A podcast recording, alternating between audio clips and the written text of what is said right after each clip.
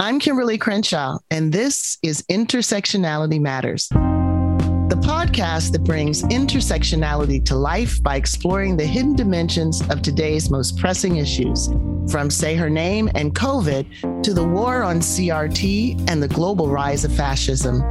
This idea travelogue lifts up the work of leading activists, artists, and scholars and helps listeners understand politics, the law, social movements, and even their own lives in deeper, more nuanced ways.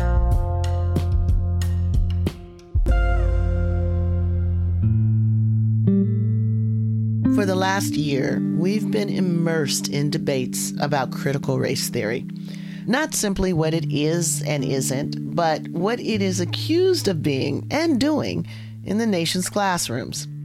Now, judging by the viral clips of upset parents at school board meetings demanding curricular control, and by CRT's adversaries wrangling state power in their crusade to banish whatever it is from public education, it is viewed as a singular threat, a phantom that strikes our most vulnerable Americans in our public institutions when no one is looking drowned out by the anti CRT mob of pundits, operatives, and politicians, are the stories of the students, the teachers, and the administrators who have borne the brunt of this war on anti racist education.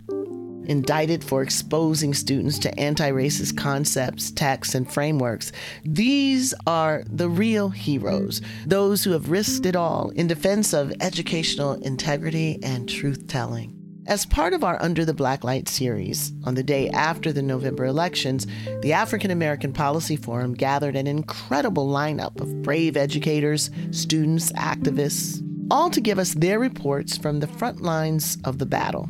They provided a window into the specific details that have been obscured and distorted amidst all the fury.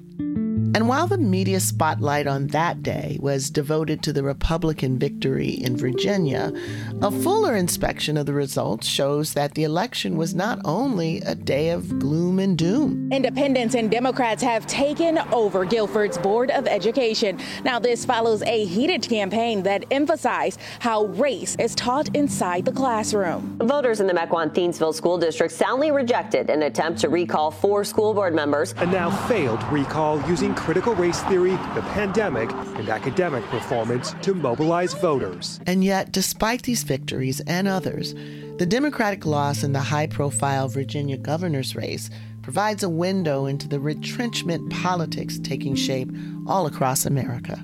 We know that this cynical and dishonest campaign against teaching truth in the schools has fostered a growing know nothing mood in the electorate.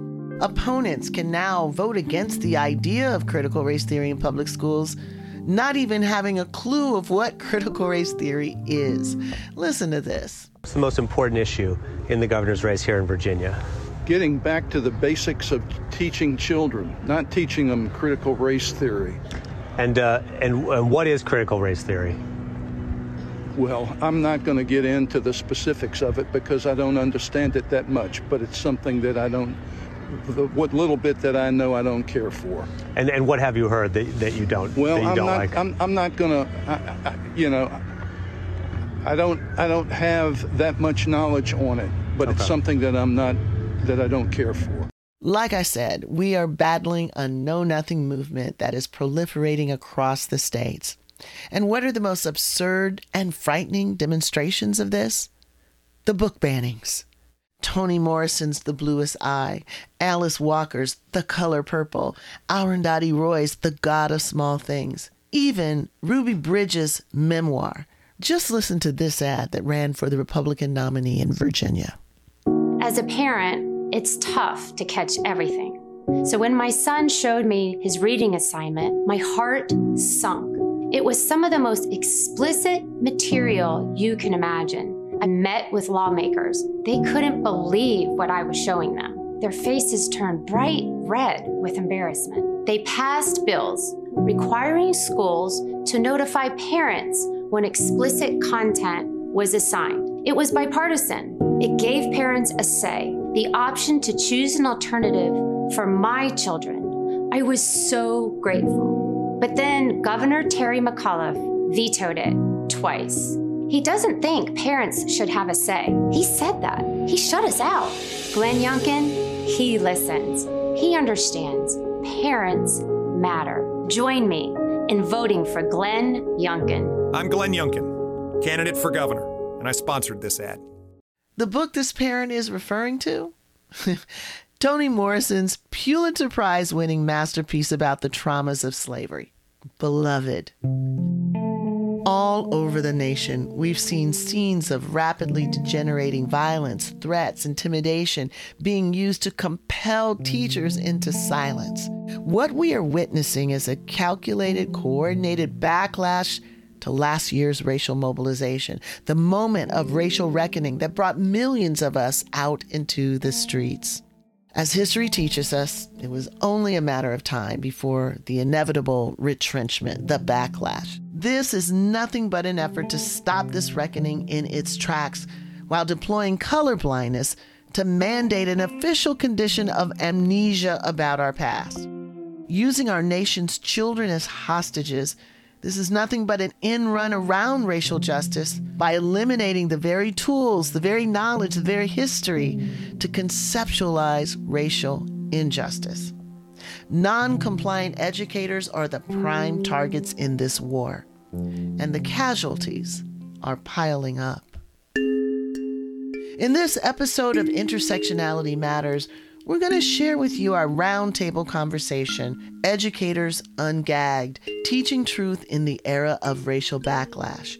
It was moderated by Sumi Cho, Director of Strategic Initiatives at the African American Policy Forum.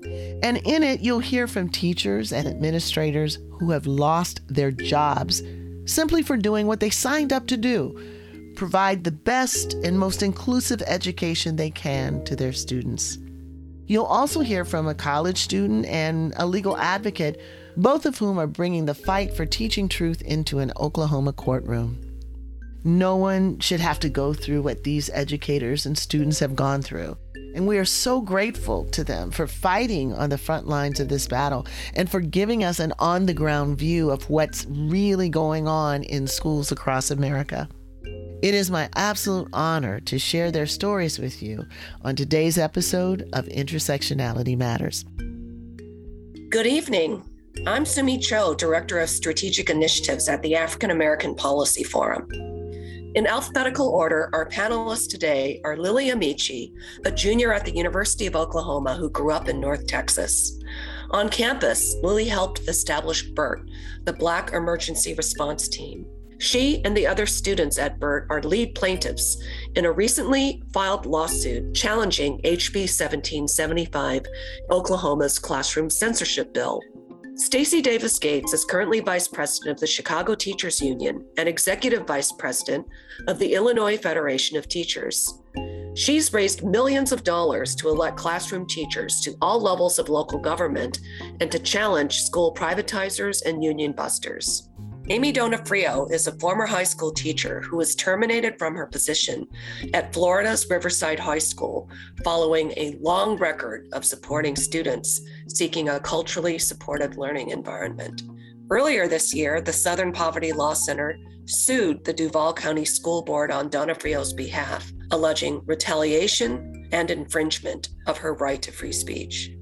Matthew Hawn, a 16 year teacher and baseball coach in rural eastern Tennessee, was fired in May of this year following parent complaints about the materials he assigned in his contemporary issues class, specifically, a spoken word poem entitled White Privilege and a Ta-Nehisi Coates essay about Donald Trump and the history of white supremacy. Brittany Hogan is the former director of educational equity and diversity for the Rockwood School District in St. Louis County, Missouri. She left her job this summer after she was subjected to such severe harassment and threats from parents that the school board was forced to assign private security outside her home overnight. Leah Watson is a senior staff attorney with the ACLU's Racial Justice Program. She's co counsel to the ACLU's lawsuit challenging HB 1775 and the Oklahoma Classroom Censorship Bill. Prior to law school, she was a high school teacher in Atlanta, Georgia. Dr. James Whitfield is the first Black principal of Colleyville Heritage High School in Texas. Earlier this year, he was suspended by the school district without explanation, less than a month after a school board meeting in which several white parents accused him of promoting critical race theory and called for his immediate termination. Despite widespread support from the community, the board voted against renewing his contract in late September. Dr. Whitfield has been disrespectful, unreasonable, and insubordinate. So let's get started. And I want to begin with you, Dr. Whitfield. How do you make sense of all of this as the first Black principal in the history of your school? Sumi, thank you so much for, for having us all tonight. You know, when when those were the terms used, insubordinate, disrespectful, um, it kind of takes me back in time to a point where, you know, you're told to really stay in your place, don't speak up, even if things are happening to you, just just bear with it. Just just hang in there. It made me think of all the times over the course of history that that it's that same pushback. Anytime you speak up for yourself, because essentially, when this all came to pass, when the putting on uh, paid administrative leave, and that happens, nobody had come to my defense. Right throughout the whole year, nobody said anything. July 26th happens. This failed school board candidate goes on He's allowed to say my name, air these baseless grievances, and nobody stops it. They allow people in the gallery to yell, fire him. It's like a scene out of To Kill a Mockingbird. Like I say, it's like going back in time. And I wait for days after that for somebody, anybody to say something, say, hey, I got your back, publicly support me, you know, and, and who I am and what I'm about for kids. And nobody did that. And essentially, what we're getting at with insubordination and disrespect is anytime that, as John Lewis said, you, you go to make good trouble and you speak up for yourself and you defend yourself in the light of injustice, the system could come back at you and say, well, hold up, just wait a minute. We don't like the way you said that. We see that when we, whenever we go to protest. They, you know, if we go to protest this way, we don't like that. Don't do it that way. Well, how can we do it? Ah, we just don't want to hear you. So my, my fear is that people, if people in leadership positions, uh, if we don't take ownership and get on the offense instead of trying to play defense uh, and sitting quiet on these issues, if we don't get very specific about who we are, what we're about, what we're there to do, and combat these these baseless claims, that I fear we're leaving our educators on an island and and not essentially giving our kids the best opportunities uh, which is why all of us uh, are in education. Absolutely. It's also stunning in terms of the shift from this broad community excitement initially around having a Black principal to, in just a few months, this very organized opposition. What sort of racial logic do you think was at work here? Well, I told the superintendent at that last board meeting where they voted towards non-renewal of my contract, I'm no different a person today than I was when you hired me going on four years ago. You promoted me twice in three years. So what's changed? And what had changed over the course of that time, specifically last year, was these two contentious school board elections where people ran on that anti-CRT platform. They won two seats using that dog whistle, right? And so through over the course of that time, I started to see things heat up with regard to that group. Now, that group is not majority parents of mine at my school. They're majority people, if, if we're honest, don't even have kids in the school district. But for some reason, for some reason, that group held so much power. And the only thing I can think towards is I am the quintessential boogeyman for them, right? Here we have the first African American principal at this school. And now there's these anti CRT movements. Oh, wait a minute. He sent out a letter regarding the murder of George Floyd. Uh, we can't have that. He calling out systemic racism. We can't have that. Oh, he created a diversity advisory council that was a student group to help recognize and uplift diverse voices. We can't have that. But you know what what I've seen play out in response to that, though, what is beautiful is you saw pictures of students speaking up and, and letting their voice be heard. You've heard from parents in the community, parents that are saying, we know our principal, we know what he's about and who he is. He's just trying to provide a safe, nurturing environment for all kids, regardless of race, religion, sexual orientation, you name it. we know that that guy wants the very best and equitable ed- education for all kids.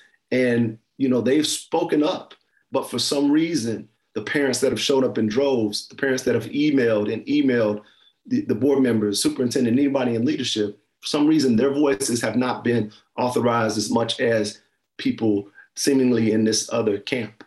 Yes, I mean, I think that your story is so interesting because, as you noted, in terms of your Facebook post that was speaking your truth and the meaning of George Floyd's murder for your community and how you needed to lead in that very moment was completely, um, you know, at first lauded. But then, after the political winds shifted, those aspects now become a liability and a defect that have to be purged from the district. Uh, so, a very chilling story. Let me turn now to Matthew Hawn.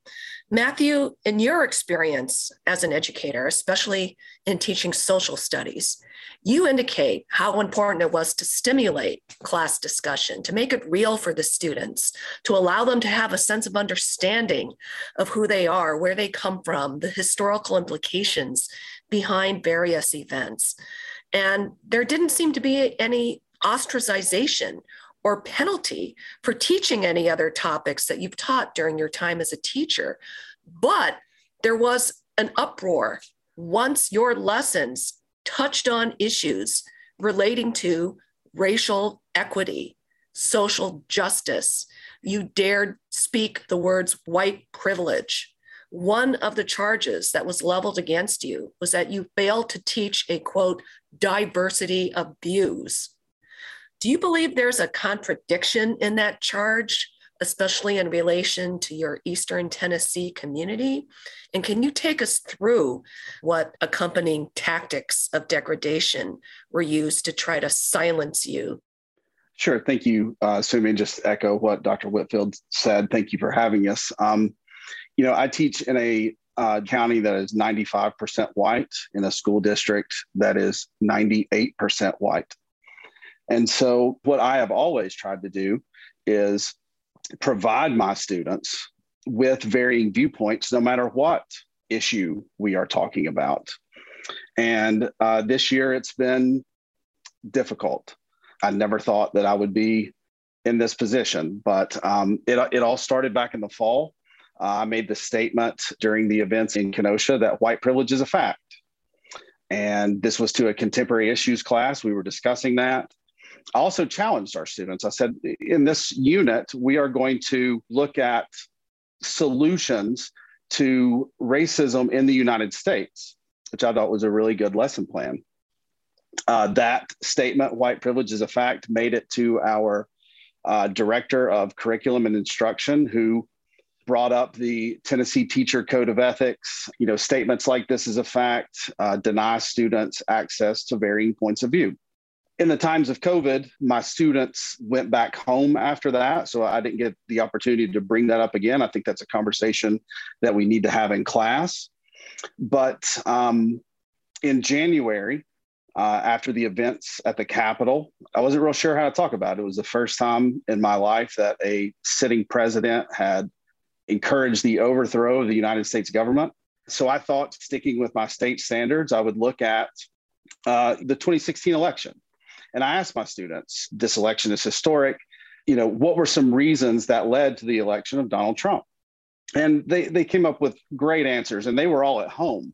But I decided to lead with a Ta-Nehisi Coates essay that made it to a parent who complained about the language, said that I was denying students access to varying points of view. Two weeks later, on February the 3rd, I was reprimanded. I, I received an official reprimand from the school if you look at that reprimand, my statements are inaccurate and taken way out of context. The central office did not interview me. They didn't ask, hey, what are you doing here? They, they didn't want to know. I appealed it and, and lost to the school board. All six board members voted to uphold my reprimand. And so we continue on with the semester, and then the Derek Chauvin trial happens, and everybody in the world is talking about it. So I'm a contemporary issues class we have to talk about it. And a student brings up white privilege. And so, like a good teacher, I say, Well, what is that? and we begin that discussion, which leads me to showing the poem White Privilege by the brilliant Kyla Jenée Lacey. Uh, that poem had some language, and I tried to redact that language. I attempted to mute those, those words, um, but I was unsuccessful. And um, somebody complained. Uh, two weeks after showing the poem, I was dismissed for not providing my students with varying points of view. And my response to that is, you know, in a dominant, conservative, white culture of East Tennessee, the viewpoints of Ta-Nehisi Coates and Kyla Jenée Lacey are the varying viewpoints. Our history is in East Tennessee, people don't realize is very progressive. Um, we were known as the Little Union in the Civil War. And I actually had an ancestor who was um, hung in Knoxville, Tennessee for uh, being a bridge burner. Uh, he burned Confederate supply lines and railroads.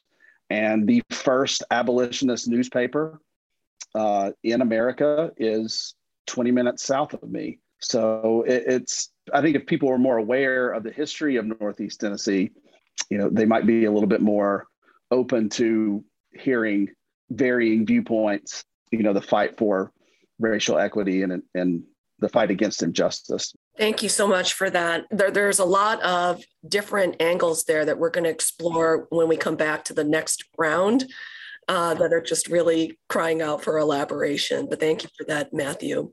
Amy, your case reveals, you know, how a teacher can be penalized just because she's seeking to empower and change the lives of her students.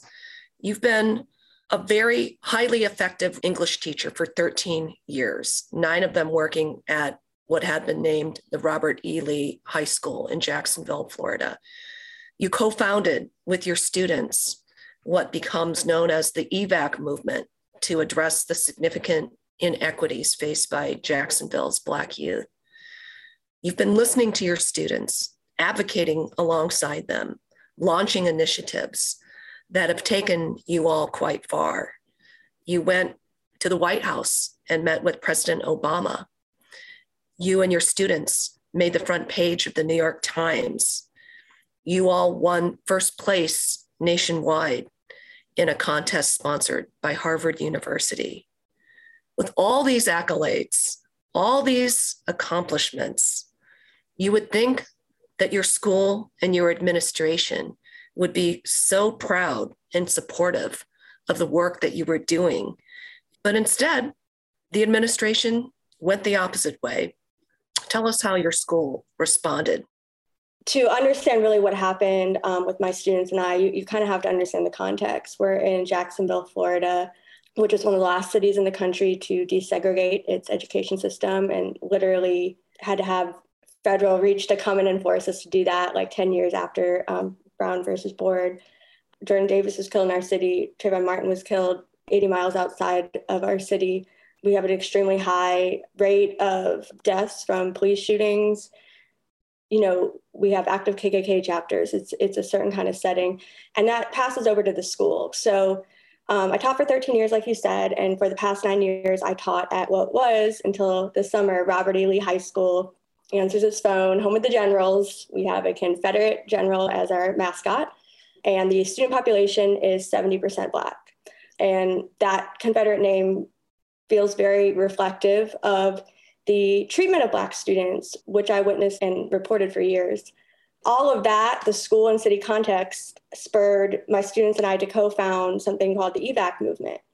And basically, we created to address these significant inequities um, faced by Black youth in particular in our city. Um, many of them had had murdered loved ones. They'd experienced police brutality. Almost all of them had an immediate family member who was incarcerated long term. And they decided to, to do something to challenge these systems.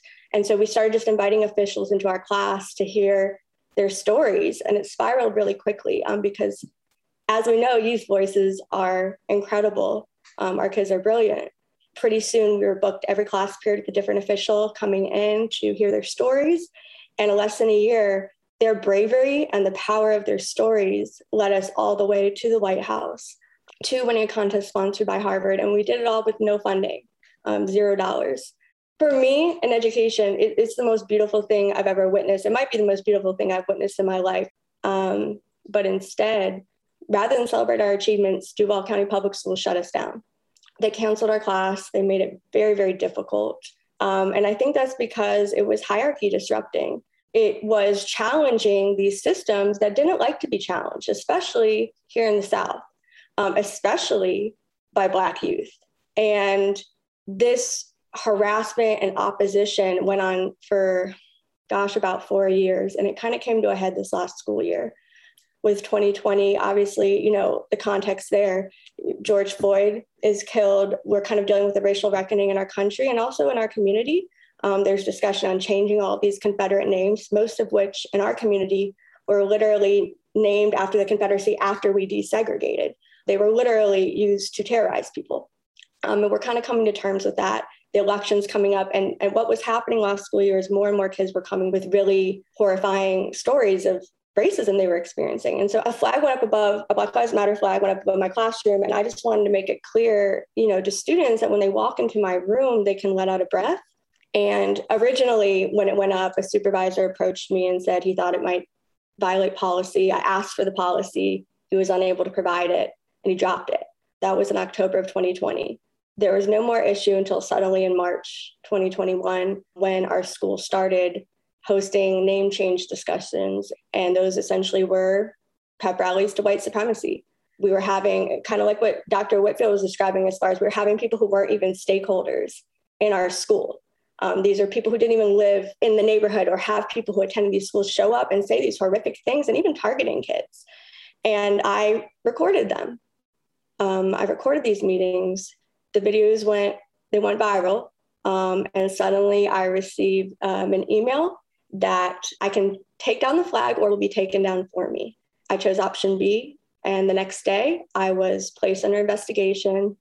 I was sent to teacher jail. It's like a dirty warehouse for the final three months of the school year. I missed the end of my students' school year. They were seniors. Our education commissioner in May announced that he um, he ensured I was terminated. And then in late June, I received notice that um, my contract was not being renewed. And so as hard as it is, honestly, you know, to have that happen to me, have it happen to my career, it's it's really horrifying that so much of it was spurred simply by students being empowered and the system that's supposed to support them literally being the ones who are shutting them down. Um, that's the most horrific angle to me. Absolutely. I think that that's clear in terms of looking at your case and the ways in which you were bringing in local officials and interacting with students in ways that did disrupt the kind of standard hierarchies. And so that was pretty unsettling, obviously, to many in your community. Because otherwise, it's hard to imagine why the administration would operate with such an amazing program. In fact, I recall you saying how you found funding. There wasn't even a funding issue because you had such overwhelming support in the community for your program, right? Mm-hmm. They turned it down. They turned it down. Um, well, Brittany, let's let's turn to you for now. You are in a district leadership role, spearheading a number of initiatives for diversity in the Rockwood district of St. Louis since 2013.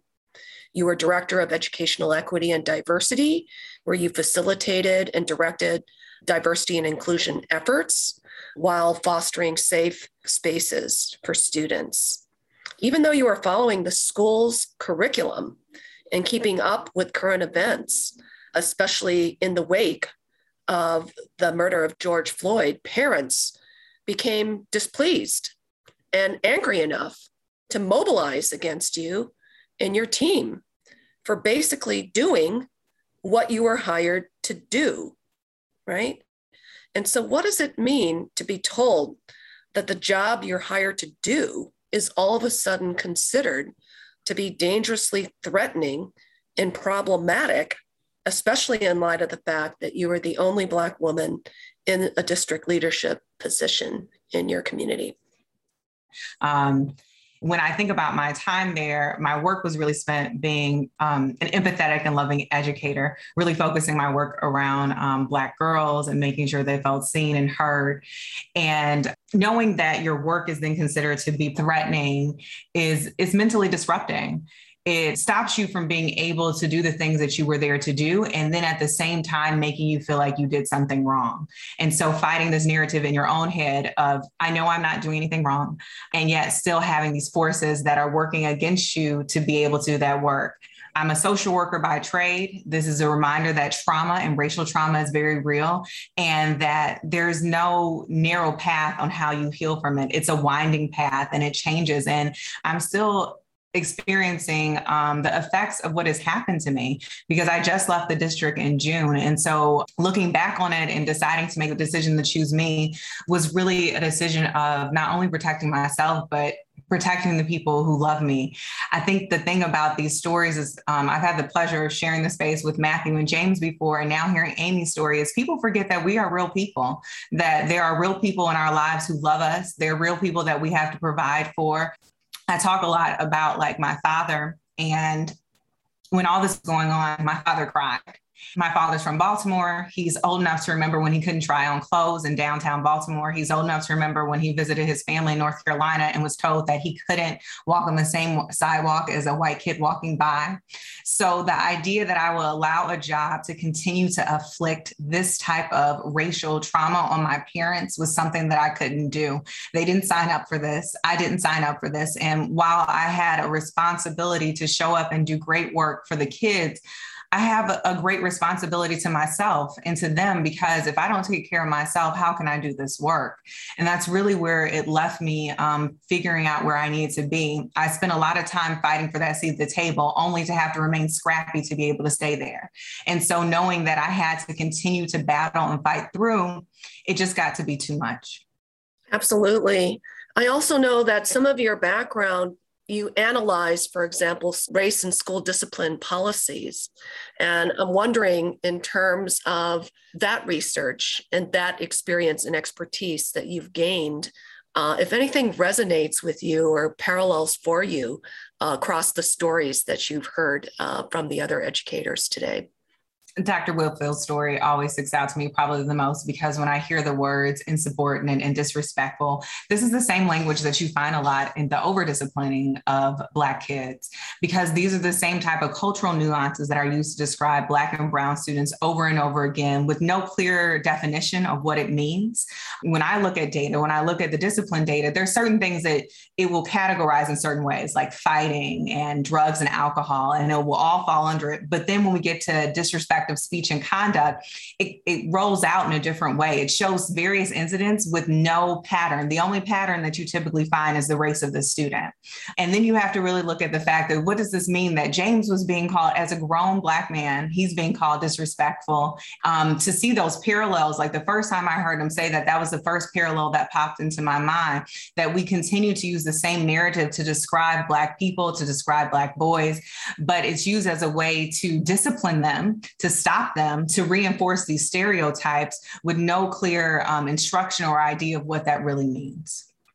That's very powerful, Brittany. Thank you for that. And just to give people a sense of Rockwood, Missouri, we've got a little clip. And when I hear people calling us racist, because it, it actually hurts my heart, because I have raised my kids to love people and to accept people no matter what. And just because I do not want critical race theory taught to my children in school does not mean that I'm a racist, damn it. So essentially, that's what Brittany was up against. She told us that this is a clip that we have in one of our critical race theory videos for AAPF. And she said, That's my community, right, Brittany? Yeah, absolutely. Um, and I and the thing about it is, I will say that there are parents who are working really hard to ensure that children see reflections of themselves in curriculum. But the truth is, there are a lot of parents who are working hard to do the opposite of that, and their voices have become so much stronger than the other ones, and it's it's a problem. It's dividing it. It's making it where it's a space where children can't feel safe, so I I say that really everything really started changing last September, and the pinpoint in my brain is um, Ron's Big Mission. Um, it's about the astronaut Ron McNair. It's a book about him as a child and living in South Carolina, and that he went to check out a book at the library, and he was told that he couldn't because he was black, and the librarian called the police on him, and the police came and they said let this little boy check out this book. So when we were at home for um, the pandemic, this was part of our district um, a curriculum online where kids could go and have books read to them online. And we had a parent, we had a concerned parents group that posted that this book was a problem. A parent sent me a screenshot of it like nine o'clock at night. And I said, I don't know anything about this. Tomorrow morning, I'll look into this and I'll let you know. So by the time I got up the next morning, it had gone viral. And clearly someone else had shared it and it went on Twitter. And, you know, it felt like a win at the moment because we had people in the community rallying that this was a book about an American hero, um, an astronaut, someone who had lost their life in the Challenger. In my mind, it felt like a win at the time. But what I quickly learned was it was just the beginning of the rumblings of what inclusive curriculum was going to do in Rockwood and how there would be people who fought against it. Absolutely. And huge opportunity lost for Rockwood in pushing you out. Uh, let's go to Lilly. Lilly, you and the students from the Black Emergency Response Team, BERT, are lead plaintiffs in this lawsuit challenging HB 1775 in Oklahoma, brought by both ACLU and Lawyers Committee for Civil Rights under law, as well as other organizations. Uh, Oklahoma's legislation severely restricts public school teachers and students from learning and talking about race and gender in the classroom. Tell us what it's like being a student at that campus at ground zero while trying to advocate for racial justice. Yeah, it's definitely challenging to be a student advocating for racial justice in light of HB 1775 being signed into law. But it is also a challenge I rise to meet um, OU has a history of Black activists and students rising to the challenge when we have seen legislation that seeks to hinder Black education. We've had George McLaurin and Ada Lois Sipuel Fisher and Henderson Tolson, uh, all great leaders and activists who've come to the University of Oklahoma to make our campus better it also goes to show with this history reaching from 1960s to now that the work is never done. February 2020 we had a sit-in in the administrative building after two university professors used the n-word during class. We led a sit-in as well as a hunger strike both of which i participated in. Um, there are a number of demands but one of them was a mandatory diversity and inclusion course, semester long course for all first year students. So we created this course, or we demanded that the university create this course and had been working with them from the end of the sit in up until about mid spring. Um, and HB 1775 directly undercut that right when we were in the final stages of getting that together for the next semester. This course is necessary. A lot of people, especially being from Oklahoma, there are a lot of people who don't get the opportunity to challenge their biases and interact with um, diverse peoples on a regular basis. They come into college holding these stereotypes and they're never challenged. As college is an institution of higher education, we're coming to be challenged and to foster critical thinking.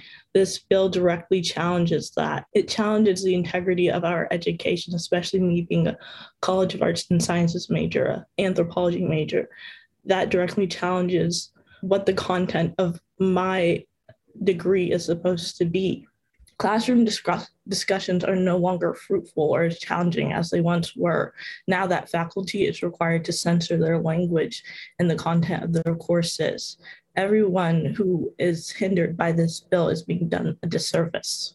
Thanks for that, Lilly. So you did note a kind of night and day shift after the law went into effect in terms of the kinds of conversations you were able to have. Yes, exactly. The conversations that were once critically analyzing our history and how legislation sought to uh, hinder Black growth suddenly got transformed to barely being talked about and discussed, especially in uh, humanities courses, political science courses. Do you get the sense that any of your professors would be willing to talk about the Tulsa massacre after the uh, passage of the bill? Uh, I do believe a few of my professors will, but it's also their jobs and their livelihood on the line, and I can't blame them if they wouldn't. Thank you, Lilly. Leah, tell us about um, how ACLU decided to take on this case and why these laws are such threats. Thank you, Sumi. First, I'd like to just say I'm humbled to be here with these panelists, and thank you so much for having me. Um, the ACLU is concerned that these laws authorize unconstitutional censorship. They've been advertised as targeting critical race theory, but we know they are so much more. They are targeting the educational and civic equality of historically marginalized communities. You mentioned a lawsuit that the ACLU filed with the Lawyers Committee and Schulte Roth and Zabel we filed this lawsuit recently in federal court in Oklahoma on behalf of educators and students facing unprecedented and unconstitutional censorship of discussions around race and gender. We started this fight in Oklahoma for many reasons. One, Oklahoma's history is checkered with attempts to suppress the perspective of Black, Indigenous, and other marginalized people from the classrooms. We're aware of Indian boarding schools designed to, quote, kill the Indian in him and save the man, also, the majority of Oklahomans never even heard of the Tulsa race massacre. They were never taught about it, even though it occurred in the state in 1921. So, building on the recent social movements and the unrest in 2020, Oklahomans called for more inclusive education practices. But the legislature passed HB 1775 to thwart this progress based on their own partisan and racial interests the legislature passed a law that copied language directly from then President Trump's executive order, an order that had already been struck down by a court as unconstitutionally vague when they passed the law. It uses sweeping terms to prohibit discussions of race, gender, equity, white supremacy, discrimination, oppression, colorblindness, all of these concepts in Oklahoma's elementary, secondary, and higher education schools. The chilling effect in Oklahoma has been immediate and widespread. Anchor texts by diverse authors were removed from reading lists. Texts like To Kill a Mockingbird, I Know Why the Caged Bird Sings, and A Raisin in the Sun. Teachers were directed to avoid saying diversity or white privilege. Professors stopped testing on theories related to race and society. University librarians have told us they are afraid to purchase materials related to race and gender. The University of Oklahoma, as Lilly just said, stopped requiring students to participate in sexual harassment training and diversity, equity, and inclusion coursework. So we brought this case to restore the rights of Oklahoma's teachers, educators, and students. Thank you so much, Leah, for going over that in terms of the various problems with the law, especially with regards to the fierce restrictions and consequences for people perceived to be in violation. So we're so thankful to the ACLU. Let me turn to Stacey because um, you know you're from Chicago like me, and you have many fans and admirers because you are a fierce advocate, not only for your union, uh, for public education, for racial equity. And so we want to really hear from you uh, to paint us the unvarnished picture of what's going on in this moment, this historical and political context of what we're seeing now and why, if you can tell us like it is. Thank you. Um, first, you know, I just really want to give love and support to the panelists who are absorbing, feeling the trauma of doing the right thing. Talk about cognitive dissonance, right? So I, I do want to lift you all up and tell you thank you and your contributions, your fight, your struggle, and your love for us. I feel it all, and you deserve it back manyfold. So thank you. You know, I am a Black woman who is a history teacher who has school age children um, who are Black. And all of what I am hearing is really having an impact on me because you're not just hearing it, you're also experiencing it. So, yes, we're in a blue state. Yes, Chicago is the bastion of like democratic, you know, politics and white supremacy is real everywhere in this world. And what we are learning every generation is how difficult that ideology is to eradicate from the institutions that we depend on. That being said, the union that I belong to, a group of educators who saw racial justice as a thing that labor must undergird, support, fund, contend with, both internally and externally, we took over our union. We changed our constitution, and we um, explicitly fight for racial, social, and economic justice. And you have to, when everyone you're serving inside of your school communities, the overwhelming majority are melanated people. That being said, what I would say in this moment is that we have to call a thing a thing. You actually get to say white supremacy. In fact, you better say it because they're saying critical race theory, but that's not what they're saying. They're saying that white supremacy must remain intact in this country. And so, what does that mean for a labor union? It means that not only do we go through a grievance process, not only do we contest the um, discipline or the termination of our members, but we also have to ally ourselves with, be in coalition with organizations and communities that are already leading that fight. I am reminded that Dr. King was the most reviled leader, Black man, American at the time of his assassination. This work is never going to give us the type of love, respect, and deference that we deserve. And it is also the right thing to do. It is about understanding that we are, quite frankly, the protectors of the public good. We have to call a thing a thing and then we have to have a good counterbalance. Again, the way that the right has taken critical um, race theory and bastardized it is because they don't see a counterbalance in this world that will fight them tooth and nail on facts and truth. So that's a charge to labor, not just in blue states, but in red states, all states, to like erect the counterbalance to a very powerful narrative that is funded by the same people who want to do away with workers' rights. You can find the line because all of this is connected. What the Koch brothers are doing is securing white supremacy.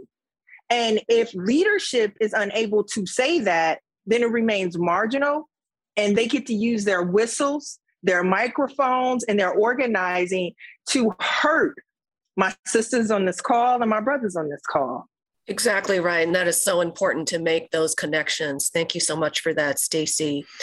So let's go on to our next uh, round if we can. So, Leah, I want to go back to you because Oklahoma was not just one of the first states to institute one of these bans on racial justice education, but we again are connecting the dots to say that it was also a leading state for other repressive actions, proposed laws um, immunity for drivers who hit protesters, restrictions on protests near the state capitol, new penalties for protests that block traffic, organizations that support unlawful protests, et cetera. So, how do we understand this and connect together these campaigns to suppress both the teaching of racial justice and the right to protest?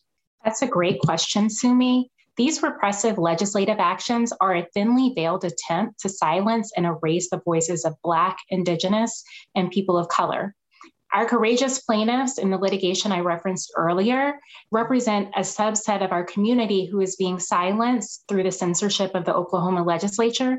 You heard from Lilly, who gave an amazing example of the experience of the Black Emergency Response Team at the University of Oklahoma. Our other plaintiffs are the University of Oklahoma chapter of the American Association of University Professors, the Oklahoma State Conference of the NAACP, the American Indian Movement, Indian Territory, an unnamed 11th grade student, and two teachers, Anthony Crawford and Regan Killackey.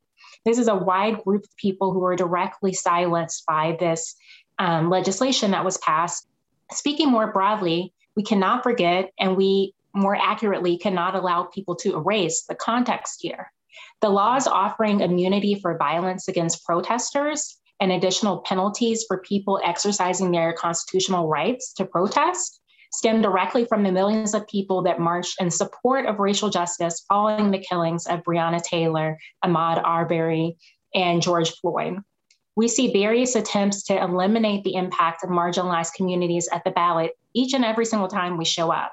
In 2020, as you referenced, it was a shortened period for mail in ballots.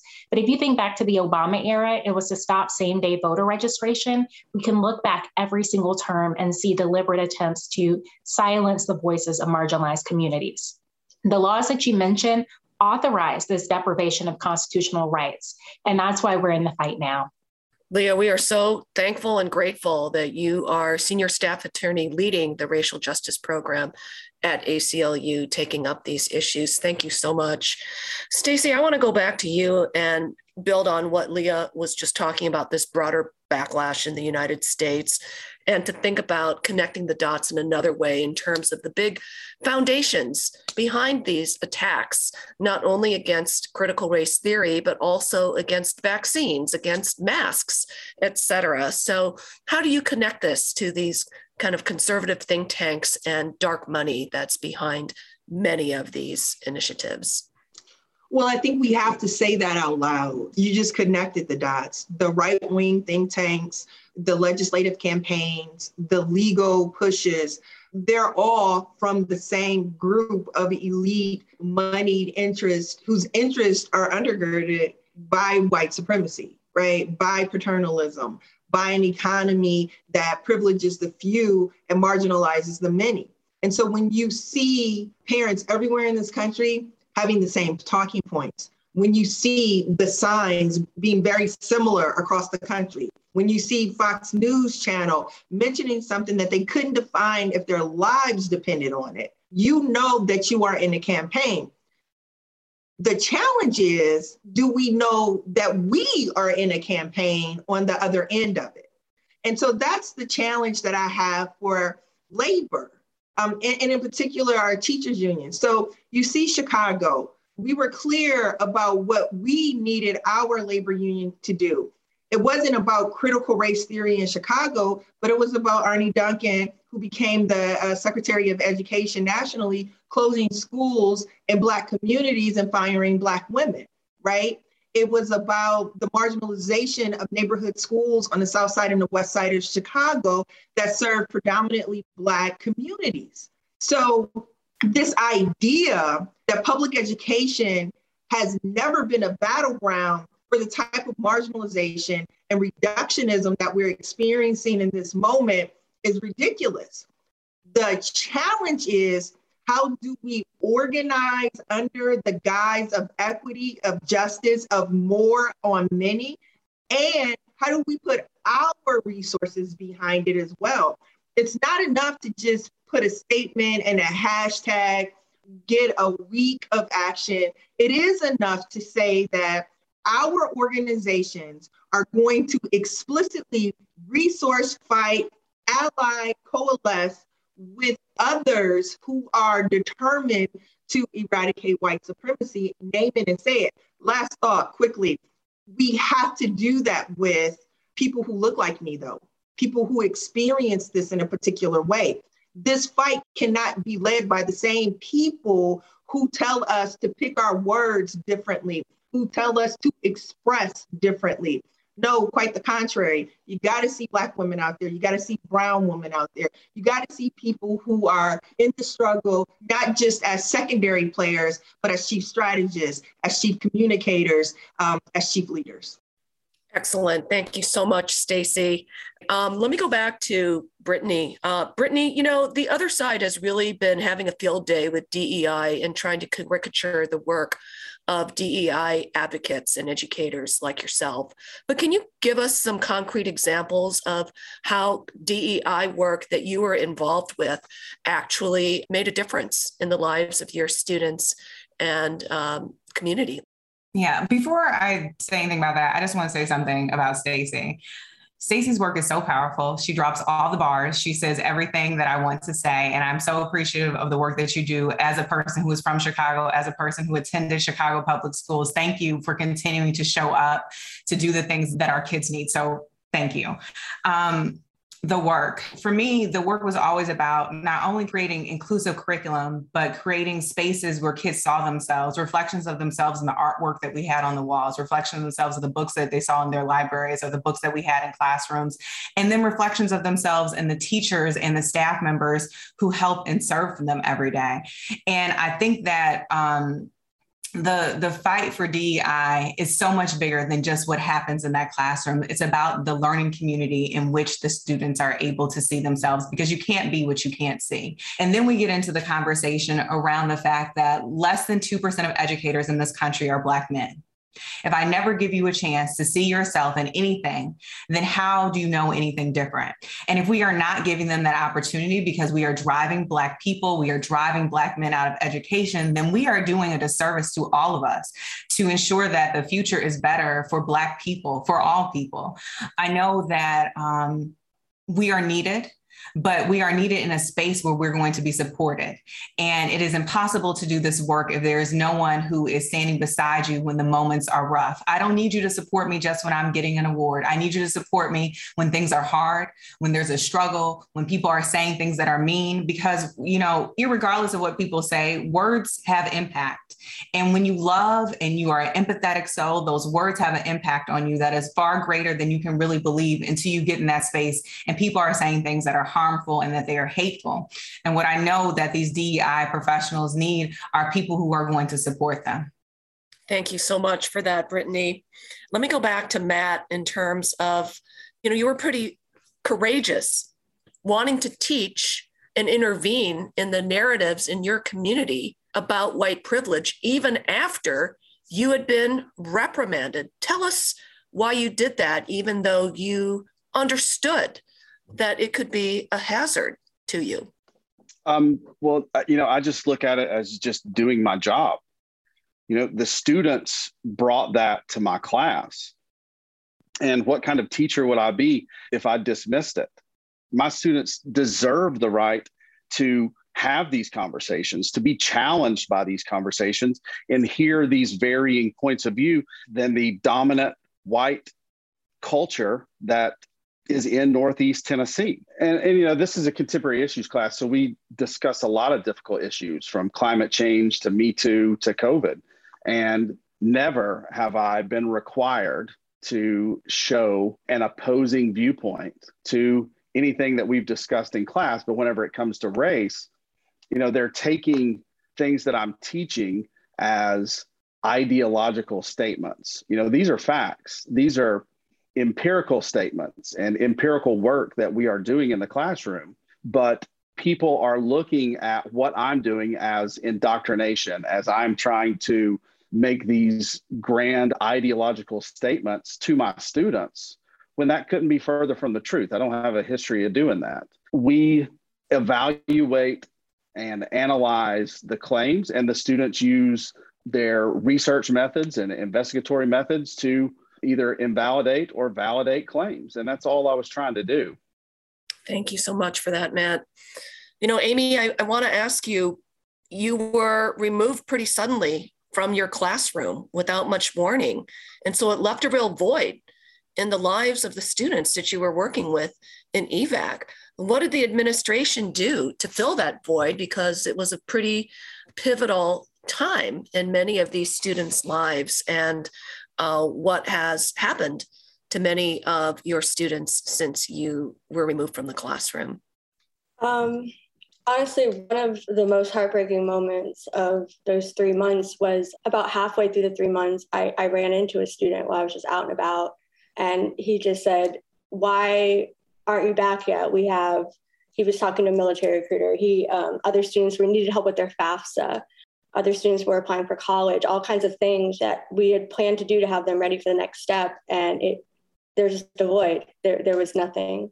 I've tried to work with a lot of my students over this past summer, and I still I talk to most of my students um, from last year on a pretty regular basis. We're very close, um, but it's like you know, a few didn't graduate. Several were targeted because they knew I wasn't there to advocate. It was really painful to watch it happen. Um, I, it also really the students began tar- being targeted also for their voice.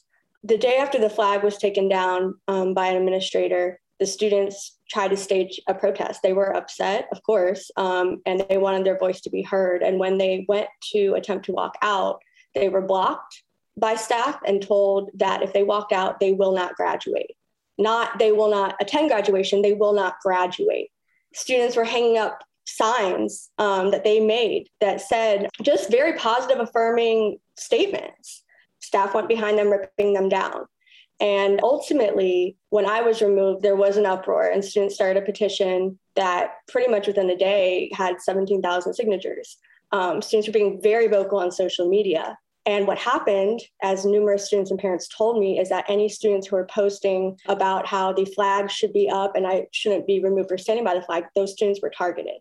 I'm told to take down their posts. So my removal sent a very chilling message to other teachers and staff members who might have in the past stood by students in these type of instances, but who wants to stand by students at the risk of their career. I know I do. I know that there are educators who do, but I think the effect was extremely chilling, particularly when you throw in literally the head of the state of Florida Department of Education taking a stand.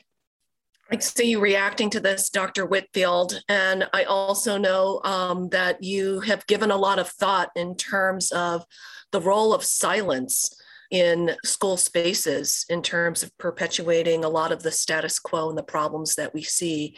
Uh, so I just wanted to ask you first your thoughts about that, and then to include what you want people to do in light of the stories that we've heard tonight. And then we'll go around after Dr. Whitfield for everyone to weigh in on that question for 30 seconds. Yeah, for sure. So, Amy, as I'm listening to you, I had a large number of students that did the same thing. They protested, they organized, they walked out, they started petitions, all sorts of things. I mean, they were targeted by people online. They were told in school, do not attend this. There, there were threats to grades, you know, playing time, leadership positions, all these things. And, I, and I'm going, man, that just resonated with me. So I, I connected with that. I'm so sorry that your students, our students had to experience that when all they're trying to do is step up and do the right thing. And that's, you know, one of the things that, you know, a lot of times people, they've looked at this uh, for a while and been like, hey, that's just a few people that are unhinged. They're, they're starting some drama. Let's just let them do their thing. But if you don't stand up, speak up, what we're likely to see is what has been unfolding in, in several school board elections, especially here locally. Well, ha- these people will be taking over uh, our school board elections. And so it's easy, very easy to dismiss these folks because what they're saying is lunacy. We've seen the videos, we've heard the nonsense, but don't underestimate it's part of a very well and, and well machine. It's organized, they're intentional with it, even though it sounds off the charts. And so we have to do the same thing. We have to get organized. We have to be about speaking truth to power. And essentially, if we don't do that, who's the who are the people that are going to be hurt? And that's going to be our students. And that's why we all do what we do. So I know why I'm here. You know, at one point, people that hired me knew who I was, right? And what, what my, my purpose was. My purpose has not changed despite everything that's happened. So we've got to see these challenges for what they are. I think we've all called them out, you know, throughout the course of our panel tonight. We have to be willing to speak up, stand up, and and just rally around each other to create meaningful change for our students and our educators that are being under under attack. Thank you, Dr. Whitfield. Matthew. Yeah, you know, I, I just think we need to support our teachers. You know, we need to speak out for them. We need to show up to school board meetings when events like this happen and things like this happen, we need to support them financially. We need to support them emotionally because this is daunting. You know, the things that all the panel are, are going through are, are very, very difficult. And so we need emotional support. You know, we need people at home to write letters to the editor and let them know what good education means to them and that teachers really do like we really do love our students and we are really really trying our best to provide them with the education that they deserve. And so i guess my call to action would just be to support us in, in these challenging times. Absolutely matthew. Thank you. Amy? Whew. I would say that we need organizations that are in place to support teachers to stand up and be very vocal in supporting teachers. We need our teachers union to take a very public and very definitive stance against racism in our schools. I think a lot of advocacy groups can do things like provide trainings to local people to mobilize. And I also think we have to reimagine what it looks like to do this kind of organizing. Like, for example, many times students, at least I can only speak for students at my school, they're, for many reasons, not going to come to a school board meeting. They didn't, most of them, go to any school board meetings this year. What they did do is they created a revolution online and they mobilized with incredible force and power. We, the people, we have a lot of power, but we have to use strategies that are actually practical for engaging people. Thank you, Amy. Brittany. Um, one of my favorite James Baldwin's quotes is For these are all our children, we will profit by or pay for whatever they become.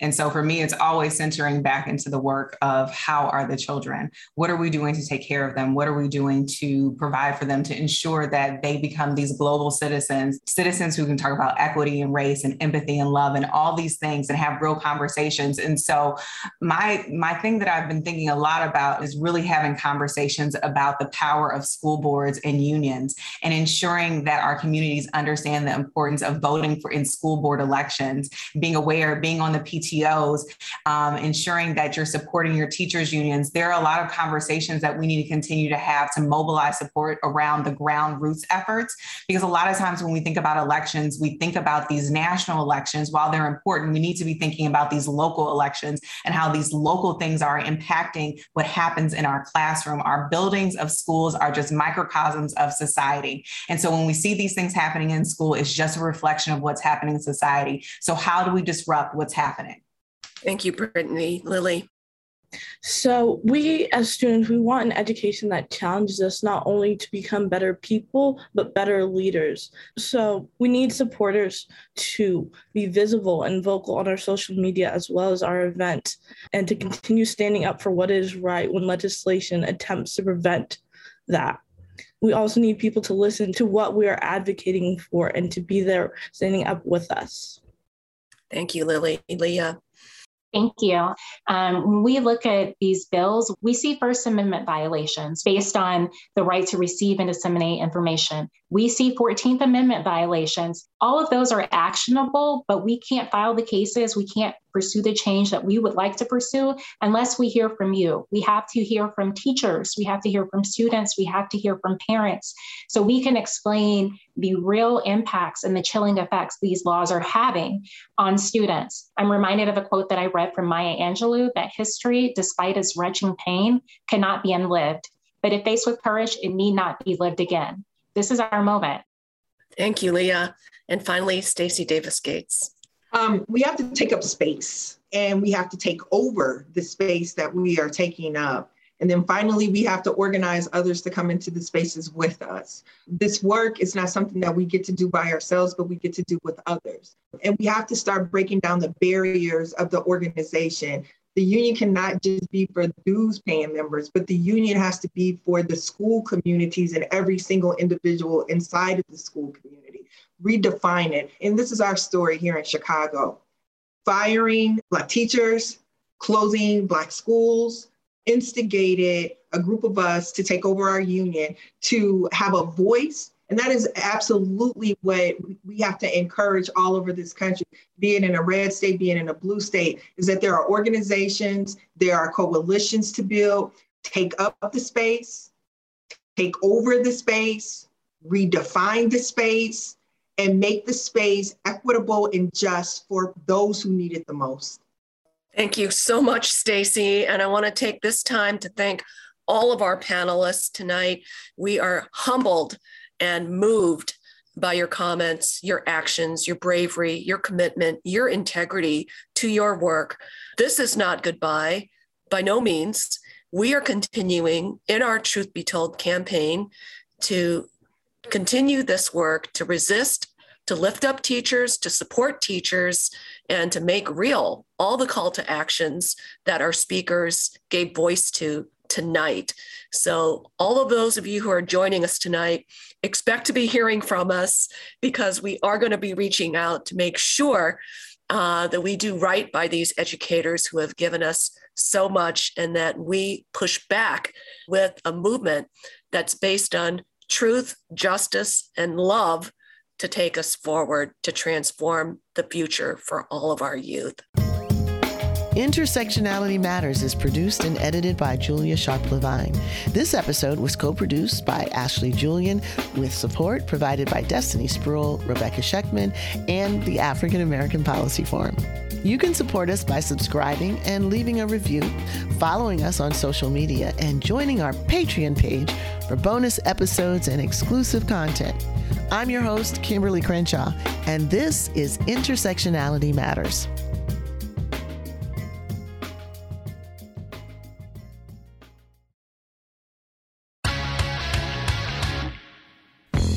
Louis Scarcella was the greatest homicide detective of his generation. I am the protector of these people. I am the guardian that they need. Derek Hamilton was the best jailhouse lawyer of his. And the law was my girlfriend. It was all I had. What happens when a group of convicted felons take on the cop who put them away? We gotta attack Scarcella. Come and get me. Listen to new episodes of The Burden on the iHeartRadio app or wherever you get your podcasts.